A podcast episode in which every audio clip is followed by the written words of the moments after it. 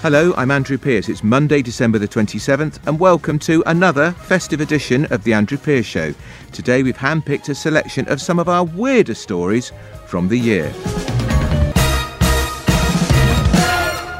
So, the journalist Katie Glass broke up with her boyfriend in the first lockdown, and she went without sex for 12 months, the longest time in her adult life. She says it was completely liberating, and that when she did finally have sex again, it was like losing her virginity all over again, and she now feels in much less of a hurry to get into a relationship. She joins me now. Katie, why did lockdown put you off sex? I don't know if lockdown put me off sex. I mean, some of it was practical, right? So because you couldn't you see you couldn't them. meet. Yeah. No, you couldn't see them. You had to do sort of Skype dates, Zoom Yeah, dates. yeah, not Um, very romantic, are they? well, no, definitely no touching. And then there was a sort of unromantic. You know, you'd go on a walk in the park maybe and be at arm's length from someone. Mm. Um, so I wasn't. It wasn't like I thought, right, that's it. I hate sex. I never want to have sex again. It was sort of I was forced into a situation of having come out of this big relationship, not being able to sort of meet someone in person, Mm. and so I would say more found myself going without sex for a year, and then was surprised actually to be quite into it. Yeah. How long were you in the relationship for that broke up? uh, we'd been together for six years. That's quite a long time. And so you went out without sex for 12 months, the longest time in your adult life. Why was it liberating? Well, I sort of wrote about, you know, how I think maybe as women in particular, but like I think everyone, you get quite consumed with sort of sex nowadays, right? So, Right, you yeah. know, you're a teenager and everyone's like, are you doing it? Are you not doing it? And then in my 20s, I was probably like very worried about all the men I fancied. Did they fancy me? Was I good looking enough? Um, you know, who am I getting enough? Because, you know, you feel like everyone's having sex in their 20s. Then in my 30s, I was engaged and I sort of was trying to have a baby. So Yeah. I guess sex became about getting pregnant. So then I, this coincided with me turning 40, Right. and um, I guess it was like a, it was the first time I didn't really have to think about someone else. I, I really stopped thinking about, you know, worrying. I suppose about, am I attractive enough? Am I sexy enough? You know, Mm. there was no one around to worry if they would fancy me. I didn't have to worry about things like shaving my legs and, um, you know, just I think you can get very consumed with that as a woman. It's not just about am I good looking enough. It's like it is a lot of it's about am I attractive enough? Am I sexually attractive enough? So I Do- just sort of um, yeah. stopped worrying about it. And I Do- compared it to that scene in Gone Girl, you know, where she drives off and she's scoffing candy and like it's quite Yeah. liberating. Yeah. Do you think? Um, I mean, obviously, you, you you you've got male friends too. Is there more pressure on the woman? Because, for instance, I've never shaved my legs.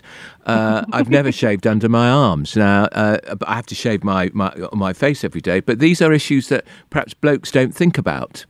Oh my god, it's a hundred percent. I think even I mean I like to think of myself as a feminist. I'm not like Yeah. particularly obsessed with like wearing makeup all the time or anything. Yeah. But definitely, you know, in Fleabag, I think there's scenes where she she she jokes about someone comes over to your house and you have to quickly pull yourself together and make yourself look amazing and pretend that's how you were sitting around dressed as, uh, just looking hot anyway. I mean, Yeah. As a I don't know, um, but if you got a cool thing, you know, come over. Maybe you could just rock over. Whereas a woman would think, oh God, I've got to shave my legs. Maybe I've got a Yeah. nice dress on. What's What about a underwear t- like? Yeah, skirt. Yeah, all of that. Yeah, no, I- it's it's never never been a factor. Now, there's, there's also your life is also changing another way, Katie, because I read a fascinating piece you wrote in the Evening Standard the other day about the fact you've moved into a small, well, bijou is a one way of putting it, or tiny, you couldn't even swing a cat in it. Caravan. Now, that won't be great for your sex life either, I wouldn't have thought. Well, I don't know. So I was, I don't know if the caravan and, and not sleeping with anyone are connected. To be honest, um, I would say that I had quite a lot of men saying, "Oh, they think it's quite cool." Maybe Oh. I'm a bit mad and brave, Yeah, yeah, running off to live in a van. But practically, certainly, um, yeah. it's not the best, best Yeah, place to but- get any but- action in. But why did you run up to move in a van? Because it's just too expensive to buy a property? No, it's uh, well, the, property market has gone so wild with so Yeah. many people moving out of Yeah, London yeah. and other cities in lockdown um, that to buy something, even to rent something, you turn up and they, these properties go overnight.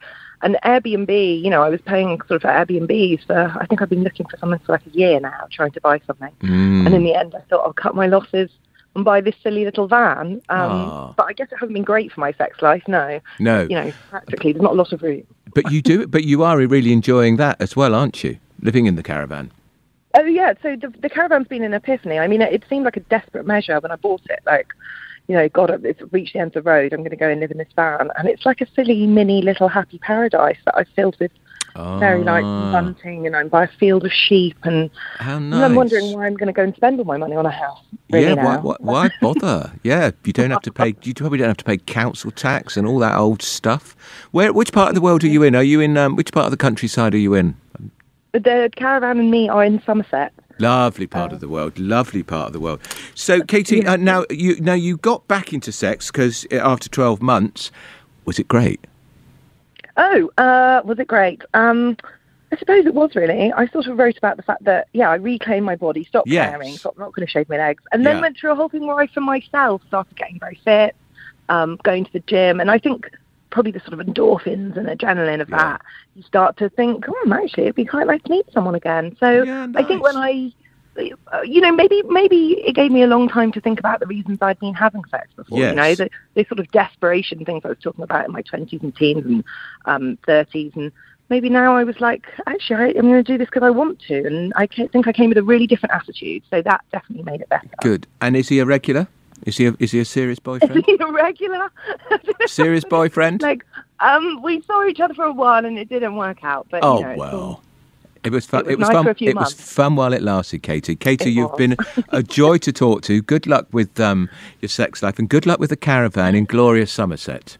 Thank you so much. It's so lovely to speak to you again. And to you, that's Katie Glass, the writer journalist. Thanks for joining us. Accents, all important, aren't they? But in fact, distinct northern accents like Scouse and Geordie, they could be gone for good in as little as 45 years, according to a new study. Using physics modelling, researchers from the universities of Portsmouth and Cambridge have predicted how accents are likely to change across England. Dr. James Burridge is a reader in probability and statistical physics at the University of Portsmouth, and he's one of those behind the research, and he joins me now. Dr. Burridge, um, you and I speak to each other with bland, boring southern accents, but your research is suggesting those lovely, rich northern dialects and accents are fading out. Why? Well, uh, the, the physics explanation is that dialects and accents are a result of local copying. So people like, well, when they learn to speak, they try to, they like to uh, line their speech up with what they hear around them. Yeah. And when people aren't moving around very much, as has been the case if you go further back into the past, that meant that you could get lots of distinctly local forms of alignment in, in, in different places in the country. But as the um, rate of mo- migration and movement of people around the country has grown, those very small local distinctive areas have expanded and features have taken over other features. And gradually we're losing this diversity and uh, getting a, a more uniform and simple picture. That's quite interesting because I mean I, I know that um, I've got a great friend um, who's from uh, near Sunderland uh, and he speaks when I see him he's he, he sounds to me like he's got a northern accent. When he comes back, when he goes home to Sunderland, he comes back. He's much more pronounced. His accent is much more pronounced, and then of course it just starts fading back again. Yes, well, we, we believe that the, the, the most plastic time in your language learning abilities is when you're quite young, so, you know, an adolescent Yeah. or younger. And that's when you form most of your linguistic features. But that doesn't mean that later in life you can't adapt to your local environment, and certainly people do do that. But when you relax, you're likely to regain some of those features that you learned in your youth, even if you've suppressed them. Uh, I see. reasons, I see. Uh, later on. Um, it's, so has this been happening over a number of years, Dr. Burridge? The beginning to to see the, the, the fading of these distinctive northern accents, uh, because the, the the the number of people going to university, for instance, has dramatically increased. Many of them might be going to Oxford or Cambridge or universities in the south, and the labour force has been much more mobile. Certainly since I've been at work in the last forty years. Yes, so our study really focused on the 20th century. So we took a, um, a huge uh, dialect survey that was actually carried out in the 1950s, uh, but it, it, it surveyed very quite old people then. So it really captures the state of the language much earlier in the century. And then there was huge diversity. And over the 20th century, that diversity has, has disappeared largely, leaving some, you know, um, geographical variation by the 20th century, by the end of the 20th century, but nowhere near as much. And our, our, our sort of approach was to treat the maps as the outputs of a, of a physics model, a model of alignment, mm. which interestingly produces bubble surfaces. That's the kind of that's the fundamental thing that's changing, these boundaries between different uh, language regions, and evolved those bubbles through the 20th century. Uh, so, yeah, the answer to your question is there was a huge amount of diversity 100 years ago. Lots of it's gone, and and if you run our model forward into the future, even more of it goes. But there are some special features that, for certain reasons that are to do with physics, are extremely stable. Uh, well, what are they? So I think you and I probably say uh, bath for yes, the I big do. metal thing that you wash Yeah, in. yeah. Um, but there is a line um, stretching from the Wash uh, on the east coast down to the River Severn on, on the west coast. And when you cross that line, fairly quickly you go from saying, people go from saying bath to bath. yeah. And that's called the trap bath split. Right. Okay. Now, unlike many other um, lines, that that one seems to be very very stable. And one of the reasons for that is it is it is like the surface of a bubble, and like bubbles, it gets trapped by indentations. Okay, so the indentations in the coastline on the east and west coast hold the bubble in place. And whatever forces there are from the southeast trying to push the bubble north, and, and lots of other bubbles have been pushed north, um, it, it's being stopped. And so, so there's, there's the indentation effect, and there's also the effect that because that line divides the country roughly in half, the migration from the north and the migration from the south have a, approximately an equal effect. So there's no net push on the bubble.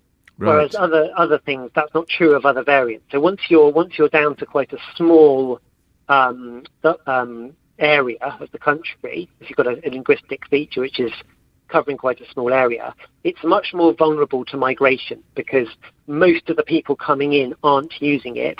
And so when the children in the area are learning, they're exposed to a lot of um, alternative ways of uh, alternative features, and that can disrupt the learning process, and you, you lose the feature. And and what's of just finally, Dr. Burridge, is there anything that can be done to stop the decline of the distinctive northern accent? Uh, uh, uh, clearly, people are going to continue to move around the country. Obviously, the mobility will continue, although perhaps post-pandemic, a lot of people may be working from home in future. But is there anything do you think that can halt this? Well, so uh, there are lots of things that um, push accents in different directions. You know, pu- push particular features up and down in popularity. So, I mean, other than people just stopping moving, um, pride, pride in the accent, and the accent having a, uh social status and being desirable amongst local people, and seen as a seen as something you want to demonstrate that you have. That that that's the key. You know, Yeah. so that can overcome the migration effect if people are proud of their accent. And in fact, there are examples in linguistics of this happening. So there are there's a place in America, Martha's Vineyard, where the accent actually reversed after lots of um, tourists started coming because the locals wanted to wanted to sort of prove that they were real, the real locals. Yeah, So, interesting. so these these effects can happen if people Yeah. if people have enough pride in their accents. They can, that can that can fight back against the kind of forces of physics. Perhaps we need another Northern Prime Minister in Number 10 Downing Street. We haven't had one since Harold Wilson with his hat and his pipe. He had a very distinctive accent. The last two male Prime Ministers have been old Etonian. David Cameron went, uh, Tony Blair went to a posh school, Fettes, which was the Scottish Eton. Perhaps that's what we need, Dr. Burridge. A Northerner in Number 10 who's out, who's out and proud about his accent. Or hers, or hers, of course. Yeah, no, I mean that that I, that would be great. You know, the north is a great place, and it it it, it deserves to be on the rise. Absolutely. That's Dr. James Burridge, who, like me, speaks with a southern accent, who's a reader in probability and statistical physics at the University of Portsmouth on this fascinating research about the demise of the northern accent. Thanks for joining us. vegan restaurateurs have been invited to meet British government advisors to discuss how to create plant based gras. The Department for Environment, Food and Rural Affairs is consulting on legislation to outlaw the sale and import of the liver based spread. I'm joined now by Alexis Gauthier, who runs fine dining restaurant Gauthier Soho, who was invited to speak to the government about his recipe for gras. Now, yours, Alexis, is a vegan recipe. Um, how do you do it? Well, that's that's very simple. We actually um, roast some walnuts. We use some lentils and um, and onion and soya sauce, and then we, we, we mix it. And with the when we add mushrooms, um, we actually get um, a flavor, a depth of flavor that you, is very reminiscent to what you find in, in foie gras in the original recipe. Um, so it's very simple and it's really delicious, and no no no no no gavage, no nothing involved, no no torture involved. Well, that's the point, isn't it? Because gras production is illegal in the UK on animal cruelty grounds because, bluntly putting it, Alexis, ducks and geese whose livers are harvested are force fed to make it. Horrible. Yes, yeah, absolutely. It's a, it's a, it's an atrocious way to um, to to produce a product. In fact, a luxury product. Um, geese and and ducks are being force fed, and I can assure you they. obviously they don't want to be force fed because it's not natural for them, and their liver their liver becomes ten times the size of what it should be, and uh, and it's it's it's awful. There is um, and this has to stop. This really yeah. Stop. Because I think I think if I'm right correct that the the gavage, the force feeding process, grain is poured into a funnel or tube, thrust down the bird's neck. That's really brutal. Yeah, it's very brutal. And um, although the, the, the, French will tell you that um, um, uh, the, the, the, duck and the geese are actually designed to have something forced through their throat, it's, it's, it's, it's, it's not true at all. Nobody wants to have um, a piece of plastic uh, down their throat. And as far as I'm concerned, they have never asked them. no, indeed, indeed. Now, now, yeah. now, the taste of uh, the, the, the traditional foie gras is very rich, Alexis. What does your does your foie gras taste similar, or has it got a completely different flavour? No, the flavor is very similar because right. we used walnut, and the walnut is very rich in. Um, in it's very oily, and so it replaces actually the, um, the, the fatness of the uh, of the duck. But at the end of the day, what we eat in foie gras is what the duck has been fed. Um, and it's mainly grains and things they, they, they pick in the in the around them. Um, it's it's all natural. It's it tastes like um, and foie, foie gras is really really really similar to uh, to the normal foie gras. Uh, again, as I said, without the help of the the duck or the geese, which is wonderful. And, and and people who come to your restaurant, I know it's very popular, Gauthier Soho. Um, are, are, they ordering the vegan uh, foie gras in as in as the same sort of numbers as they were be- the uh, traditional one? Oh yeah, absolutely. People come and we actually offer them the, the foie gras because we want to promote this, this yes. product. Um, and and every, I mean, I haven't had anybody who said, "Oh my gosh, this is it's it's, it's truly delicious." It's and it's I mean, on the toast on the, on the toasted sourdough bread and a glass of uh, of white wine, you, you you will not see the difference. it's actually um, it's as delicious and as uh, satisfying as uh, as foie gras. And are you going to are you going to you talk to the government about this? Do you think yes. there's will your will your product be are you going to market it beyond your restaurant? Well, if there is if there is a demand, of course. I mean, at the moment, I want people to come to my restaurants to to enjoy it and yeah. uh, and to make the efforts to, to travel to to the restaurant. You know, restaurants have had a, a tough 18 months. Yes, so it's of course. nice to have them back into the restaurant and and and promote. But I have to say that um, I'm I'm so proud that um, that that that this government is um, is is doing what he's doing because you know, a modern country like you know Great Britain wants to be um, needs to show the way. And I know a lot of countries, and also a lot of people are against foie gras, and they want to see that things are changing, things are happening. Because in 2021, we can live without foie gras. We do not need to have animal, um, um, you know, suffering from from from gavage and force feed. Um, we don't need that. And uh, and um, although I'm French, I'm also British. I'm very proud to be British when yeah. when, when when they are going to, to, to ban the foie once and for all. Well, that's very interesting, and um, uh, I wonder. I, am curious because we know that Boris Johnson likes his food, Alexis. I wonder if he eats foie or whether he's ever tried your vegan version. Perhaps you I should don't know send whether him some. tried the. I've never sent him um, any, but I can tell you that when I wrote to um, when I wrote to 10 Downing Street Yeah. um, about a year ago, and I asked um, uh, the Prime Minister and I personally asked, he actually replied to me. Did he really? Yes, yeah, yeah, this is something we are looking into, and I was amazed because you know sometimes you write to the Prime Minister Yeah. because you, you're upset with something. But I was amazed. I actually received a letter back, and and and, and things have changed. Things have moved, and um, and so it just shows that sometimes when you really, um, but when you really believe in something, things happen. But I do think that um, um, um, um, uh, Prime Minister Johnson, I think he, he doesn't eat um, um, foie gras. No, I'm sure he uh, and I doesn't. will send him. I will send him a, a, jar of foie gras once. He, uh, No, and, and if you and, and if he then comes back to you and says he's enjoyed it, will you let us know because we'll get you back on the uh, podcast and we can talk about it. Yeah, absolutely, I will. Sounds great. All right, that's very good to talk to you. That's Alexis Gauthier, who runs the fine dining restaurant Gauthier in Soho. If you haven't tried it, you should, because it's excellent food. That's all we've got time for today. I'll be back with more festive highlights, and the show will return in full on January the 4th. I'm Andrew Pierce. Have a good evening and good night.